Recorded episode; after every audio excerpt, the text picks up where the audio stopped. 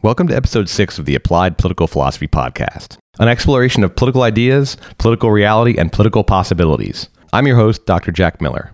In this episode, we will explore issues related to direct democracy. I can conceive of a national destiny which meets the responsibilities of today and measures up to the possibilities of tomorrow. will continue to shape the foundations of our nation until the bright day of justice emerges. citizens of America expect more, they deserve and they want more. Applied Political Philosophy. We begin this episode by looking at the origins of direct democracy in America. In 1902, Oregon voters overwhelmingly approved a state constitutional amendment that established the power of initiative and referendum, creating what would be known nationally as the Oregon system. This set of political reforms, empowering voters to directly propose new laws and constitutional amendments and block unpopular legislation, what today we call direct democracy, owe their passage to the untiring political efforts of an obscure Oregonian named William U'Ren. Blacksmithing was my trade, and it has always given color to my view of things. I wanted to fix the evils in the conditions of life. I couldn't. There were no tools. We had tools to do almost anything within the blacksmith's shop. Wonderful tools. So in other trades, arts, and professions. In everything but government. In government, the common trade of all men and the basis of social life. Men worked still with old tools, with old laws, with institutions and charters which hindered progress more than they helped it. Men suffered from this. There were enough lawyers. Many of our ablest men were lawyers. Why didn't some of them invent legislative implements to help people govern themselves? Why had we no toolmakers for democracy? These are the words of William U'Ren, a progressive era reformer credited with winning passage of the first forms of direct democracy in the United States. U'Ren's personal history as a reformer began not with political reform, but tax reform. His earliest priority was passing what was known as the single tax, a tax reform advocated in Henry George's controversial book Progress and Poverty, published in 1879. The single tax was aimed at taxing the unearned profits of industrialists, robber barons, bankers, and land speculators. Upon encountering this book, U'Ren became an instant zealot. I went just as crazy over the single tax idea as anyone else did. I knew I wanted single tax, and that was about all I did know. Of course, the political system at the time was controlled by the very people targeted by the single tax, and U'Ren soon realized that he needed different tools to win passage of his tax reform. After reading James W. Sullivan's 1892 work, Direct Legislation by the Citizenship Through the Initiative and Referendum, a clunky title that basically said it all, U'Ren became a convert to the cause of direct democracy. In 1896, U'Ren won a seat in the Oregon House as a populist, the only elective office he ever held. From this position, he engineered the so called hold up legislature by organizing populist representatives and their supporters to boycott the opening of the House session of 1897. Their absence prevented the House from meeting a quorum, meaning the House was unable to be called into session. And with a bicameral state legislature, no legislative business was able to be done for the entire two year session. U'Ren had exploited a split within the Republican Party over the re election of Republican U.S. Senator John Mitchell. Striking a deal with anti Mitchell faction of Republicans, U'Ren's populists and the pro reform Republicans joined together to deny the House quorum.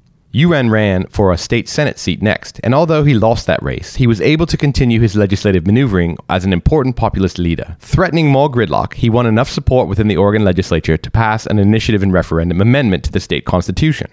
Under Oregon's constitution at the time, any constitutional amendment had first to be passed in two successive legislative sessions and then approved by a majority vote in a ballot measure. In 1901, the I&R Amendment passed the legislature again with only a single dissenting vote and in 1902, voters ratified it by an 11 to 1 margin. U'Ren's victory made Oregon the first state to adopt the initiative and referendum process, but U'Ren and Oregon progressives weren't done forging new tools for the people's use. The citizen initiative itself was the avenue through which a series of first in the nation political reforms were proposed and approved. A 1906 ballot measure, which won by a margin of nearly 30,000 votes out of 65,000 cast, extended the initiative power to state constitutional amendments, and a successful 1908 ballot measure, approved by a margin of 3 to 1, made Oregon the first state to give voters the power to recall elected officials.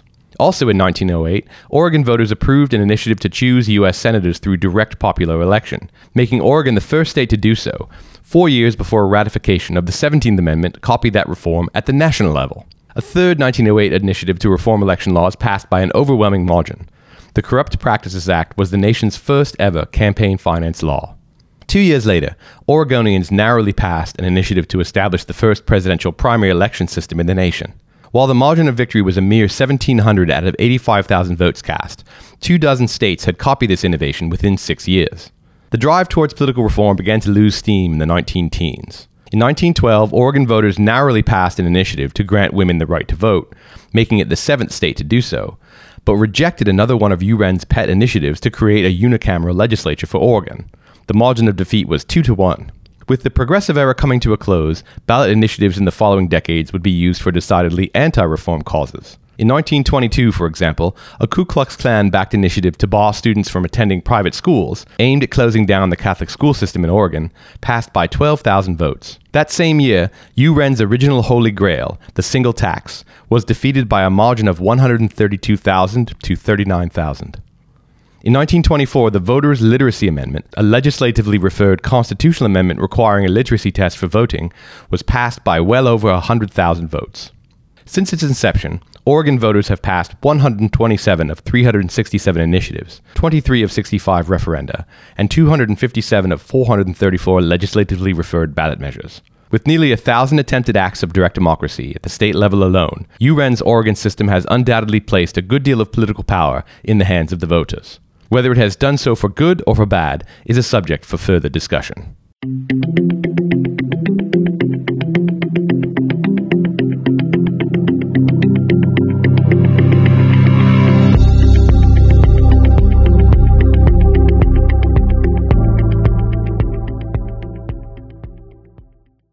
The initiative and referendum have played an important role in the politics of the two dozen states that adopted direct democracy into their system. Some political reform advocates want to widen this avenue of lawmaking and constitution amending, bringing it to more states, making it easier where it already exists, and creating direct democracy at the national level.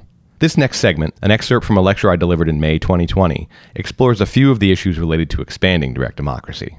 Direct democracy, this avenue of reform, is available already. It is available at least in a limited fashion. Uh, it's available largely across the country for constitutional amendments. And state constitutions are open to amendment by direct democracy. Um, in some cases, it's part of the two tiered approach to filtering constitutional amendments, where the legislature has to pass something and then that has to be approved by a referendum uh, of the people. Most states actually have some kind of referendum final vote by the people. Some states actually have an initiative version. One of the things about direct democracy is we have initiative and referendum. Direct democracy is an avenue of reform, and it's an avenue of reform in both political reform and regular policy reform. The, the question before us in this class about political reform is direct democracy is an avenue of political reform, but also it's an avenue of policy reform. Should that avenue that exists already, should that avenue be widened? Should there be more opportunities for people, the American people, or the people of various states, to use the avenue of direct democracy to achieve policy reform. For the most part, what we would be looking at to broaden this avenue, to create more opportunities for the people to determine policy outcomes directly, either through the initiative or the referendum, that's a political reform. A political reformer who wants to broaden this avenue is going to actually have to use a different avenue of political reform to broaden this avenue of policy reform. The question about direct democracy is should we try to make this avenue of policymaking more widely and more easily available to the American people in various versions at the local, state, and the federal level. The difference between an initiative is that this comes from the people and the referendum is to the people, referred from the legislature. We can't treat both of these things the same. We can't just lump initiatives and referendums into the same category because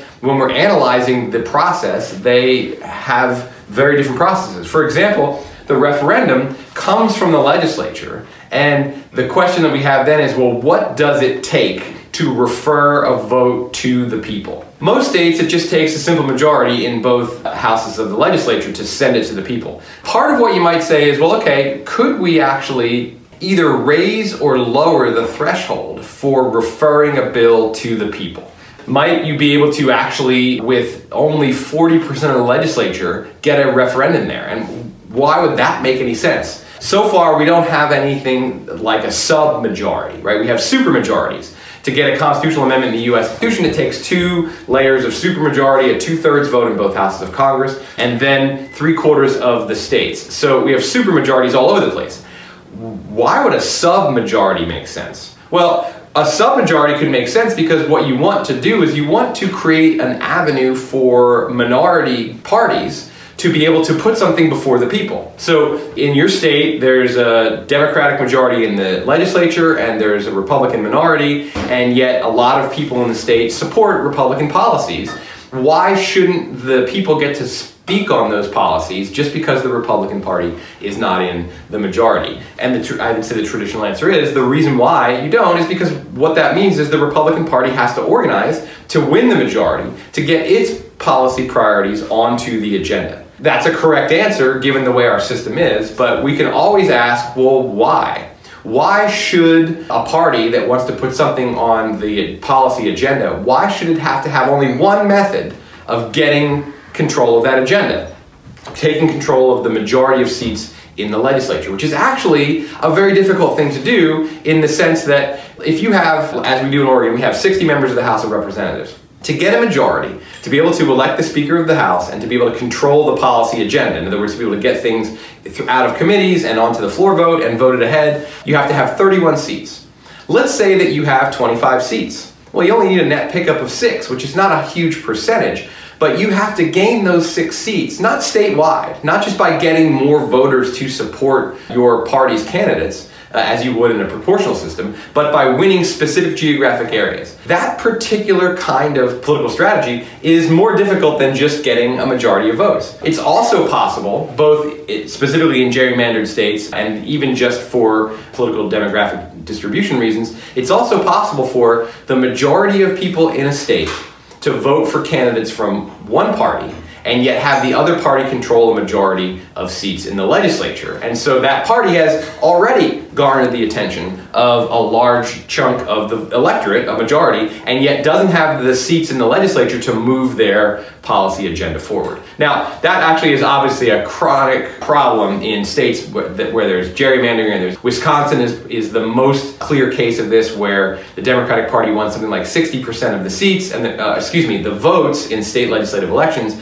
and the Republican Party controls uh, something like 60% of the seats in the state legislature. So the Democratic Party has won a lot of votes and convinced a lot of voters that its agenda is the one that should be moving forward, yet because the seat by seat victories went the other way, the Democratic Party basically has to play defense. They can't play offense on their agenda. So, why a submajority? It would be an interesting way to say, okay, our representative system isn't one, the only avenue through which policy should get made. Obviously, that's what direct democracy is about. But also, it should have a counterbalance that there are problems with our representative system where we don't just want another opportunity for policy to get made. In a way, we want to check on the policy. So, I don't know really anybody who's proposing a sub-majority. I think it would be super um, uh, unpopular, and I also think it would it would uh, raise a lot of dangers. But just in theoretical possibility, we could have a referendum threshold that says if you have 40% of the legislators in both houses vote for a referendum, it goes to the people. And then maybe you could counterbalance that with a supermajority on the second pass, that the referendum has to pass with 55% of the votes and you could even put some kind of threshold on voter turnout. You could say that voter turnout could be no less than 75% of what it was in the previous gubernatorial election, because that way, if the referendum gets scheduled in some special election slot, like a spring primary, like we have coming up here in Oregon, and voter turnout is low, we don't end up with just uh, something getting passed with minority support in the legislature and then not very many people voting. So there's all kinds of, you can use thresholds with both super and submajorities to make sure that things check each other out. But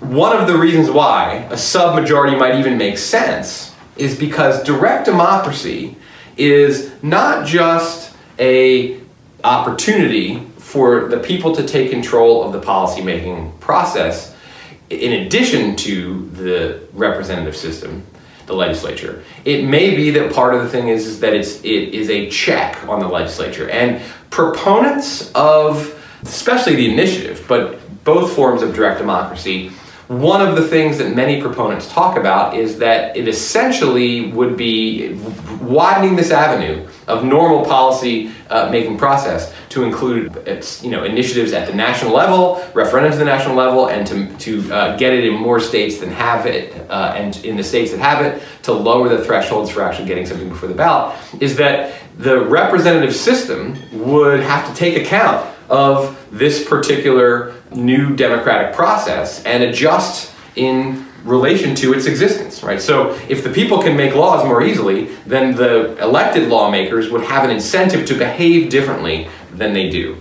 Initiative is a different thing because the initiative is where the elected representatives have no control over the policymaking process at all. The people initiate and then vote on policies directly themselves. So this circumvents the legislature. And so you can see that you could support one and not the other. We could say, all right, you know we're gonna we're going to introduce a sub-majority referendum process, and we're gonna create a, two different filters. A submajority legislative referendum. So, if 40% of the members of a state legislature vote in favor of a referendum, it goes on the next general election ballot. We add a supermajority and we say it has to pass with 55% support of the people, and it also uh, has to the voter turnout has to be a certain threshold above what the previous gubernatorial election turnout was and set it at say 75 or 80 percent so that there can be some slippage you know acknowledging that from election to election voter turnout can vary but that if you set it high enough at least it means that a lot of people voted on this thing. And then you can say well, we don't want to have an initiative at all. What we want the problem that we have with our state is that there is uh, essentially an incapacitated minority and the only way that the incapacitated minority can get its policies uh, looked at or voted on is by winning a bunch of district seats and getting into the majority. Do we want to or not want to empower the minority to have an easier chance not passing laws, right? We're not talking about 40% threshold for passing a law. That really, that is very easy to say, well, that's, that is actually undemocratic to allow a law to go into effect when most of the legislatures actually, legislators voted against it.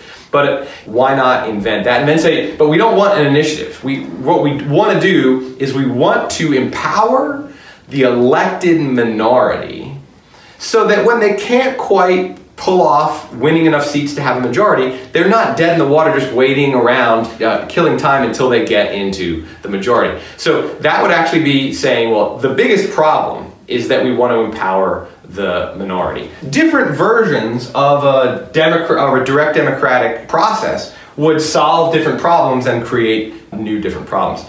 One of the problems that would be solved by this you know, I would say fairly innovative and really, um, you know, very unlikely type of direct democracy, a sub-majority referral vote. That would solve the problem of lack of minority power. Direct democracy as an avenue for policymaking is a response to perceived insufficiencies or problems with the legislative system. The initiative itself also addresses the lack of minority power. If you're in the minority and you want a policy that you know the majority party is never going to even look at, much less vote on, and definitely not pass, then you can go straight to the people and say, okay, you know, the uh, a lot of people in this state are in favor of legalizing marijuana. A lot of the people in this state are in favor of raising the corporate tax rate. A lot of people in this state are in favor of creating a single payer healthcare system within the state. But the majority party has zero interest in any of these policies, and in fact is totally opposed to all of these policies. And so we're never going to get them through our legislative system. What's another problem with the legislature that makes direct democracy compelling? One is that we have lack of responsiveness. The people are often thwarted in their desire for their elected officials to do the things that they sent them there to do. Congress in the last decade or so has had abysmal approval ratings, you know, in the teens. But even among in the best of times, even in the least divisive times, even in the times when approval for the government is at high levels, Congress itself routinely has less than 50% of approval rating. That at the same time that members of Congress have an 85 to 90% incumbent reelection rate, which means that people get reelected very at a high percentage, but Congress has a low approval rate, and it's largely because of the responsiveness problem. Is that people are like, what are you doing? do do what I want you to do. Well, why do they keep reelecting the same people? Why is the incumbent reelection rate so high when dis- when approval for the institution as a whole is so low? Well, that's one of the interesting things about the district-based system is that people can look at Congress or their state legislature and say, "You're not doing anything. Get something done." Yet they look at their specific elected representative and they say, I'm happy with you. Or you're pushing for the things I want. I don't blame you for the lack of, of responsiveness. Or I've actually, you're actually provided constituent services to me and people that are like me. So yeah, you're a good person to have there. It's just that collectively you're bad. So, so the difference between a collective evaluation of Congress, which is routinely low, and state legislatures is often very low, and an individual evaluation of your particular member, this is actually one of the things that makes it tricky to turn over the majority from one party to another. You have to create a kind of a high level of dissatisfaction with individual people who are elected to be able to win back a majority. The lack of responsiveness is standard and typical, and it creates a lot of frustration and disapproval on the part of the American people. The idea of giving the people the ability to initiate policies means that when they're frustrated with the slow pace of problem solving in the legislature, they can take matters into their own hand. They can initiate what their elected officials are failing to initiate. Should there be a national referendum or initiative? What problem gets created when we have direct democracy in this way? We have no national elections in this country at all. The American people do not get to vote for or against anything. We get to vote for our representatives in the federal government. Our members of the House get voted on in the state.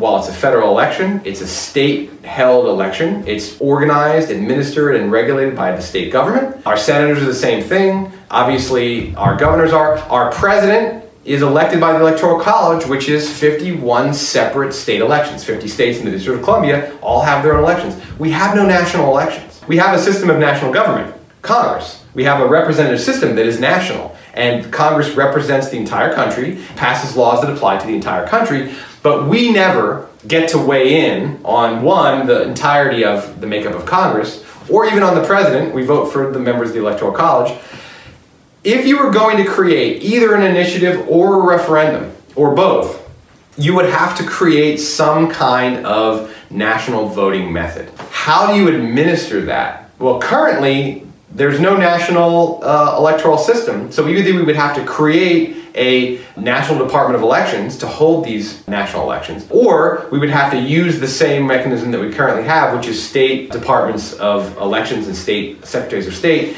holding elections, creating the ballots, putting them on there. And th- but then there would have to be some kind of national legislation that would govern the wording, and it would have to be the same wording on every ballot. There would be a whole new regulatory and procedural regime that would have to be created in order to do this. And then there would be the problem of counting. If you're going to aggregate all the votes from all 50 states into one big pile, what happens when it's 50.1% yes and 49.9% no? Well, there's almost certainly going to be calls for a recount, and there could even be legislation that triggers an automatic recount. Most states have legislation that triggers a recount automatically at a certain percentage uh, gap. So if, if the difference between the winner and the loser is less than half of a percentage point, that automatically triggers in a lot of states a recount of those ballots. What if it was 50.1 percent to 49 Does every state have to recount? Or do only states that were close have to recount? How is the recount done and who pays for it and how what's the pacing and what's the time frame? It's potentially doesn't mean that it's wrong to do it. Doesn't mean because this is this is a pragmatic problem, not a theoretical problem. But it's not a small one, and it's not as though oh it's just a pragmatic problem, we'll iron it out. It's like well, yeah, will you? What what happens when the recount then shows that it's actually that what was previously 49.9%, if we recount in all the states, it becomes 50.4% to 49.6%. Okay, well, do we recount again? And do we only recount in states that flip their totals or what? Like, how does that happen? The likelihood that close elections are going to happen, if not all the time, at least frequently enough that this will be a concern. For a ballot initiative, it's almost certain that a lot of these are going to be close. And it's going to necessitate either doing a recount or accepting that, well, okay, we, the yes won, but we didn't recount because we would have to recount 160 million ballots, and that's just a ridiculous procedure to go through. The Applied Political Philosophy podcast is brought to you by the students and professor in PS 419, Political Reform, a political science class at Portland State University in Portland, Oregon. All content is the opinion of the individual creators and not of the professor, the university, or the political science department.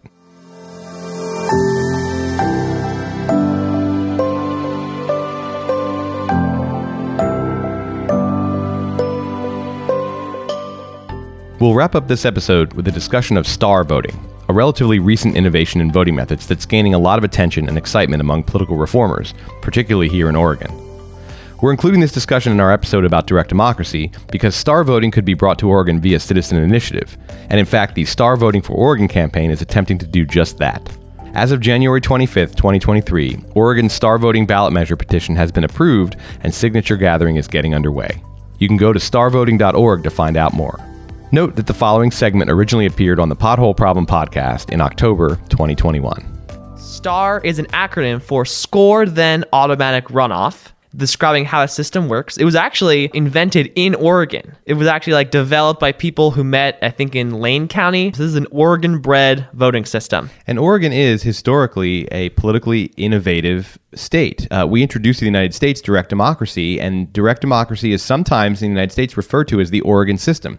We were the first state to have referendum, initiative, and recall systems. So here's how the system works it is a single winner voting system. You are given a ballot, and you are supposed to score the candidates on the ballot from zero to five. Zero being you hate the candidate, five is you love the candidate. They are sometimes called stars, like with zero to five stars, which is also where it gets the name of star voting. So it's kind of a dual meaning. Ooh, double meaning. The acronym stands for score, then automatic runoff. Yes, correct. And then also you're giving it stars like regular stars, like you would rate a movie or a restaurant or a Yelp review. Exactly. And so they recommend on the website putting your favorite candidate at five stars, your least favorite candidate at zero stars, and then starring everyone else accordingly. So you could give the same number of stars to two different candidates, correct? Correct. You can give whatever you want to whoever you want. You can give the same score to multiple candidates. You can even give five stars to multiple candidates. And so what happens is after all the ballots have been voted on, you take the ballot and you add that score to a candidate's running total. So you basically add up the score of a candidate from all their ballots. And what I've so far described is something called cardinal voting or scoring voting, which is another sort of category of voting system where whoever has the highest score is the winner. Where star is different is in the fact that after all the candidates are scored, you take the top two highest scoring candidates and you bring them to an automatic runoff. That's where the star voting gets the second half of its name. You take the two candidates and you take a new look at the same ballots and you see which of the two candidates they scored highest on their ballot. So let's say that we have a hypothetical ballot where there's three candidates Albert, Bert, and Charlie. Bert and Charlie are in the runoff. Let's say that this particular voter scored Albert as five stars, Bert at three stars, and Charlie at one star. They would cast a single vote to Bert because they scored Bert higher. You keep doing that for every single one of the ballots. If there's a tie between preferences, it gets counted as a no preference ballot. And then at the end, whichever candidate has the most votes after this runoff is crowned the single winner. One of the reasons that the star people say their voting system is great is because more than a lot of systems de incentivizes strategic voting, which is obviously a pretty big problem that plagues our current first past the post electoral system. Because if you just had the straight scoring voting, it would make the most sense just to give five stars your favorite and zero stars everybody.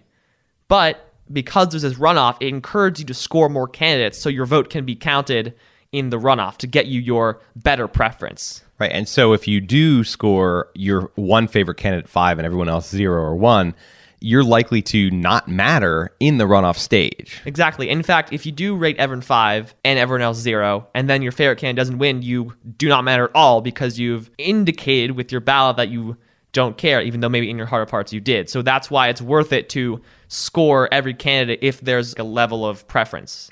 Right. And so if I have a very favorite candidate and then a distant second, and then the rest I just can't imagine even ever seeing their face in a government position, then I can give like a five and a two, and I'm likely to do that uh, because if if my top top choice does get there in the runoff, I will want that person to get a lot of points or actually they won't it doesn't the, the runoff stage doesn't have points anymore it just has votes Correct. so the runoff stage becomes much like a classic uh, winner take all or as you s- say in the very british way first past the post uh, style of election that we are familiar with Yes.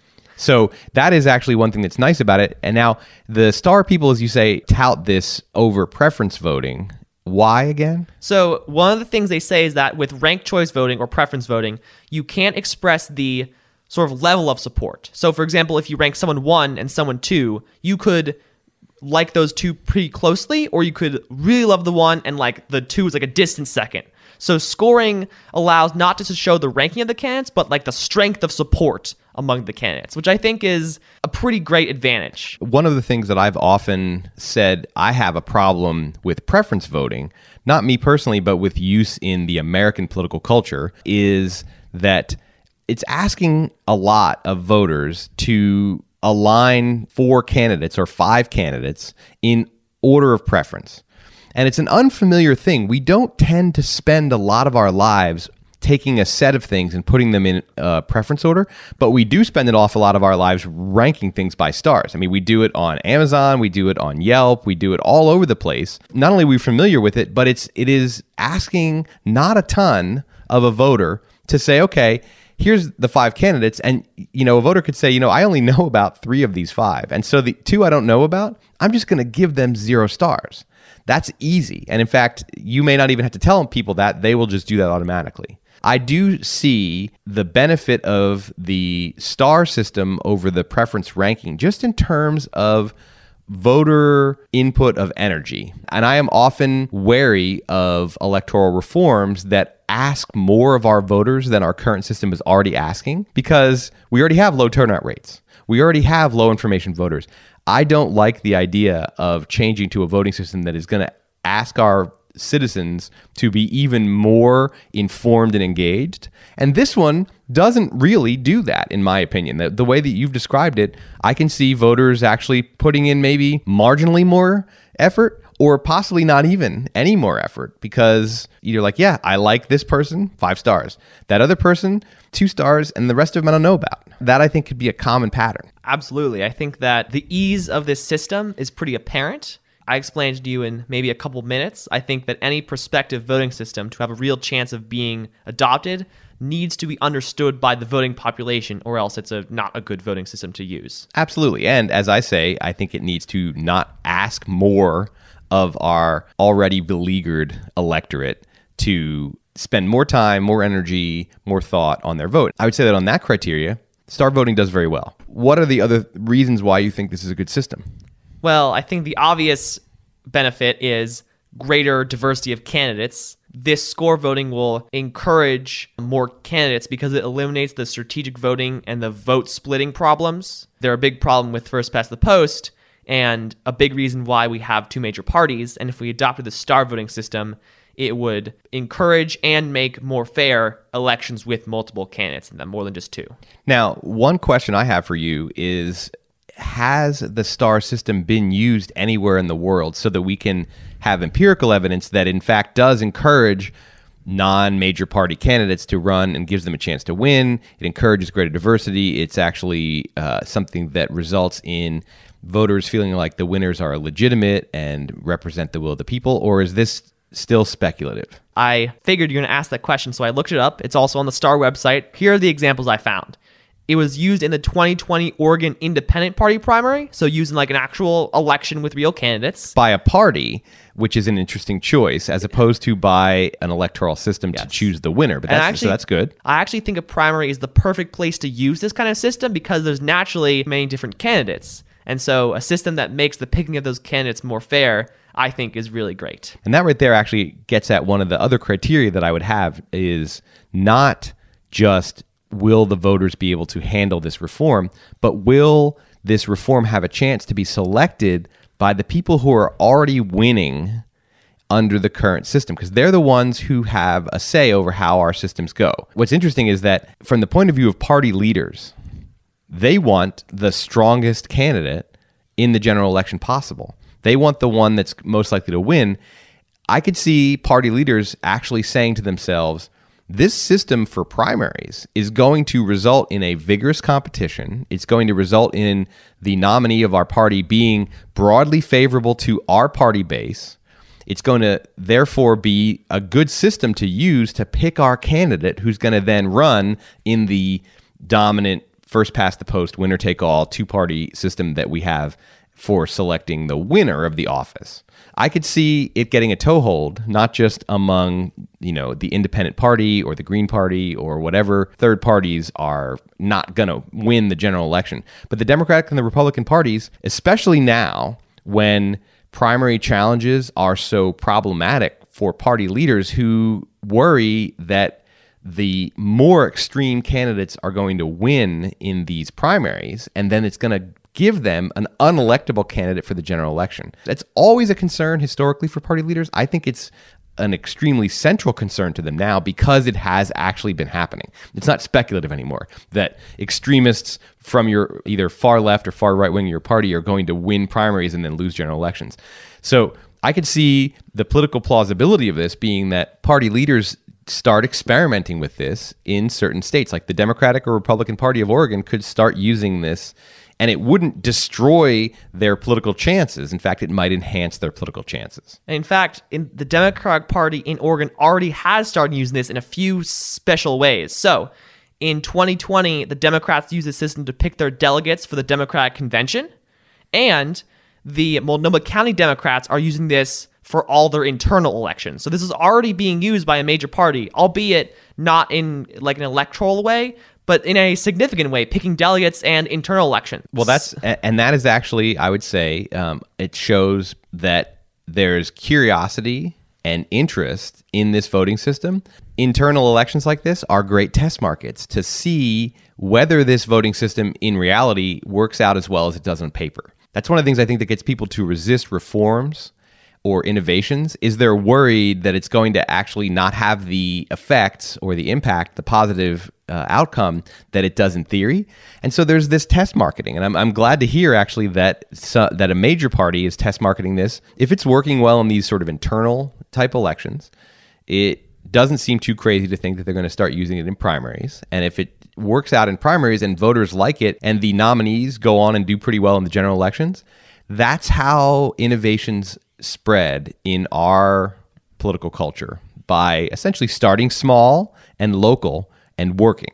Absolutely. And I actually think this system would work super well for local elections like city council elections or school board elections or mayor elections because often party allegiance isn't as important as it is at the national level. State politics are a little bit strange. Local politics can be a bit wonky and different as well. They don't always follow the national formula. And so I think this system would work super well for those kinds of elections where party identity is less important and sort of the candidates in general are more important, like in very local elections. My only last concern when looking at any kind of particularly electoral reform is the legitimacy question. I mentioned this a little earlier.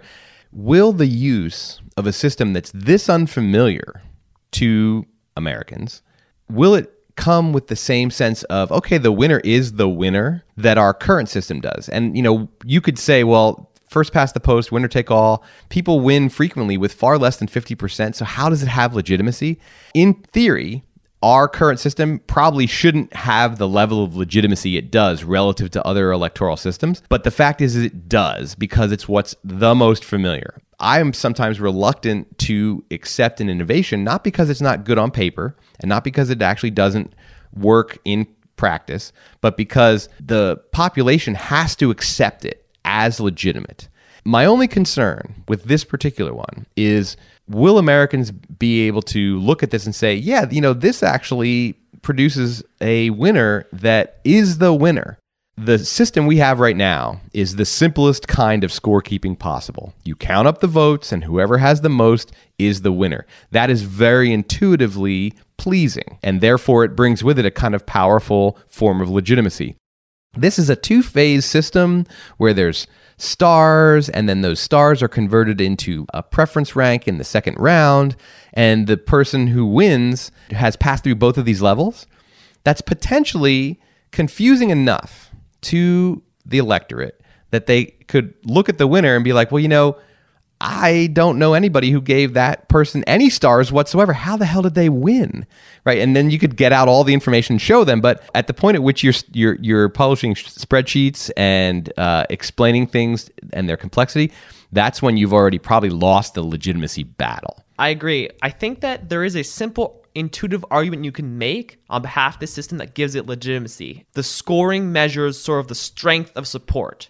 And I think it'll be easy for people to grasp the fact that if a candidate scores highly, that means lots of people scored them highly on their ballots, which means that they deserve to be high scored. I also think the runoff gives it more legitimacy. One of the things people don't like about preference voting, or one of the reasons they think it's not fair, is because when they see the instant runoff method where votes are redistributed, they might see it as like votes being counted more than once, or like why are these votes moved around but my votes are not moved around. Since there is of that in star voting, it's easy to see like, oh, my vote's counted once for the scoring here, and then every vote's counted once again for this new thing here. So I think it's sort of easier to intuit why it's fair. I get that the preference voting actually does create a lot of potential confusion because there could be a lot of rounds of elimination depending on what your preference elimination style is. Like if you have five candidates, some systems eliminate the lowest and rejigger the votes based on that for the top four, and then they eliminate the bottom one. That actually can seem a little squirrely for sure. And this one automatically has two levels, and it does, you know, I agree that it also does speak intuitively to people the power of support. I guess if I were now thinking from the perspective of somebody trying to convince voters to accept this, the analogy might have to shift from you're giving your vote to a candidate to you are a judge, much like, say, gymnastics judges or diving judges are judges who are scoring. The reason why I would want to present some kind of appealing analogy is because it is an unfamiliar thing. Even though we do it all the time, we give stars on Yelp and on Amazon and all, the, all of these places. I think that it would be helpful for voters to, to say, oh, okay, I'm doing something that is in fact familiar to me. I see people judged all the time. And I know that sometimes when I'm watching the Olympics and that one gymnast gets a really high score and a really low score and doesn't win, it's because that all makes sense. Judges will disagree with each other about what the score is. And for me, I would want to make sure, if I were an advocate of this, that people could have some kind of simple, intuitive analogy to be able to say, oh, that's what I'm doing when I'm a voter. Because right now, the simple intuitive analogy is probably not the best one, but it's it, it speaks to people, which is I am giving my vote to somebody. What I expect back from them is if they win to advance my interests. Asking people to be judges might actually change our whole political culture, or at least transform how people look at the at elected officials not as well i voted for you and you won and now you're not giving me the stuff that you promised to give me. I gave you my vote. Where's my stuff back right? And there is a lot of discontent when that happens. To say well you're not you're not exchanging your vote for policy outcomes. You are making a judgment of the fitness of these different people to make these policy decisions that could change the perspective that voters have on outcomes. One of the problems I think with our current system is that people get dissatisfied very, very easily. They vote for somebody because they think they're going to give them uh, all this stuff. This is particularly true at the presidential level, but I think it happens at all levels. And then that person wins, takes office, and they don't get the stuff that where they were promised on the campaign trail. And they're like, "But I did my part. I gave you my vote. Why aren't you giving me my stuff?" My policy outcomes that I want. And they get discouraged and they either stay home the next time, which is a common reason why presidents do poorly in the first midterm election after they win, is that a lot of the people that voted for them go, Well, I voted for you and now my life's not a whole lot better. And what did you do for me? So I'm just not even going to vote for you next time. I'm not going to vote for the people in your party. So I, I like the idea that by shifting the perspective of the voter from giver of the vote in exchange, hoped exchange for some outcome that they get if that person wins, to you're a judge judging the fitness of this person to make laws and policies. And I actually don't think it even requires that radical of a shift in thought because there still is this idea of like, oh, this person has policies I really like, I'll vote for them this person has policies or ideas I kind of like, but kind of disagree with, I'll give them three stars. This person has ideas I hate, I'll give them zero stars. We don't need to abandon this idea of giving a vote means I like your policy, you'll do something for me. I think that's still a way people can think about it, combined with, like you said, I like that idea of being a judge and like scoring them based on how well you think they'll do and how good they- you think they are. Yeah, and you can imagine people with all kinds of different ways of deciding how to give their stars. Some people might just say, you know, I'm going to give them stars based on how trustworthy they seem. Other people might say, well, I'm going to combine trustworthiness with party label with policy preferences. I might, you know, the the Democrat, I, you know, typically I'm going to give the Democrat four stars, and then if somebody who's a liberal non-Democrat is running, I might give them five stars because they stand for all the same stuff the Democrat does, but I think that they're actually intelligent or charismatic or going to be a person who stirs things up. So I could I could combine my mo- my evaluations of the candidates as policy, party, character, experience, and that that is actually while that of course is available to voters right now by essentially saying you can only pick one person that tends to flatten our evaluation by being like, okay, well, which ultimately is the lesser of the evils? That that is a common way that we hear that voters give their vote is the lesser of the evils. And this actually, I've always hated having to feel like I'm giving my vote to the lesser of two evils.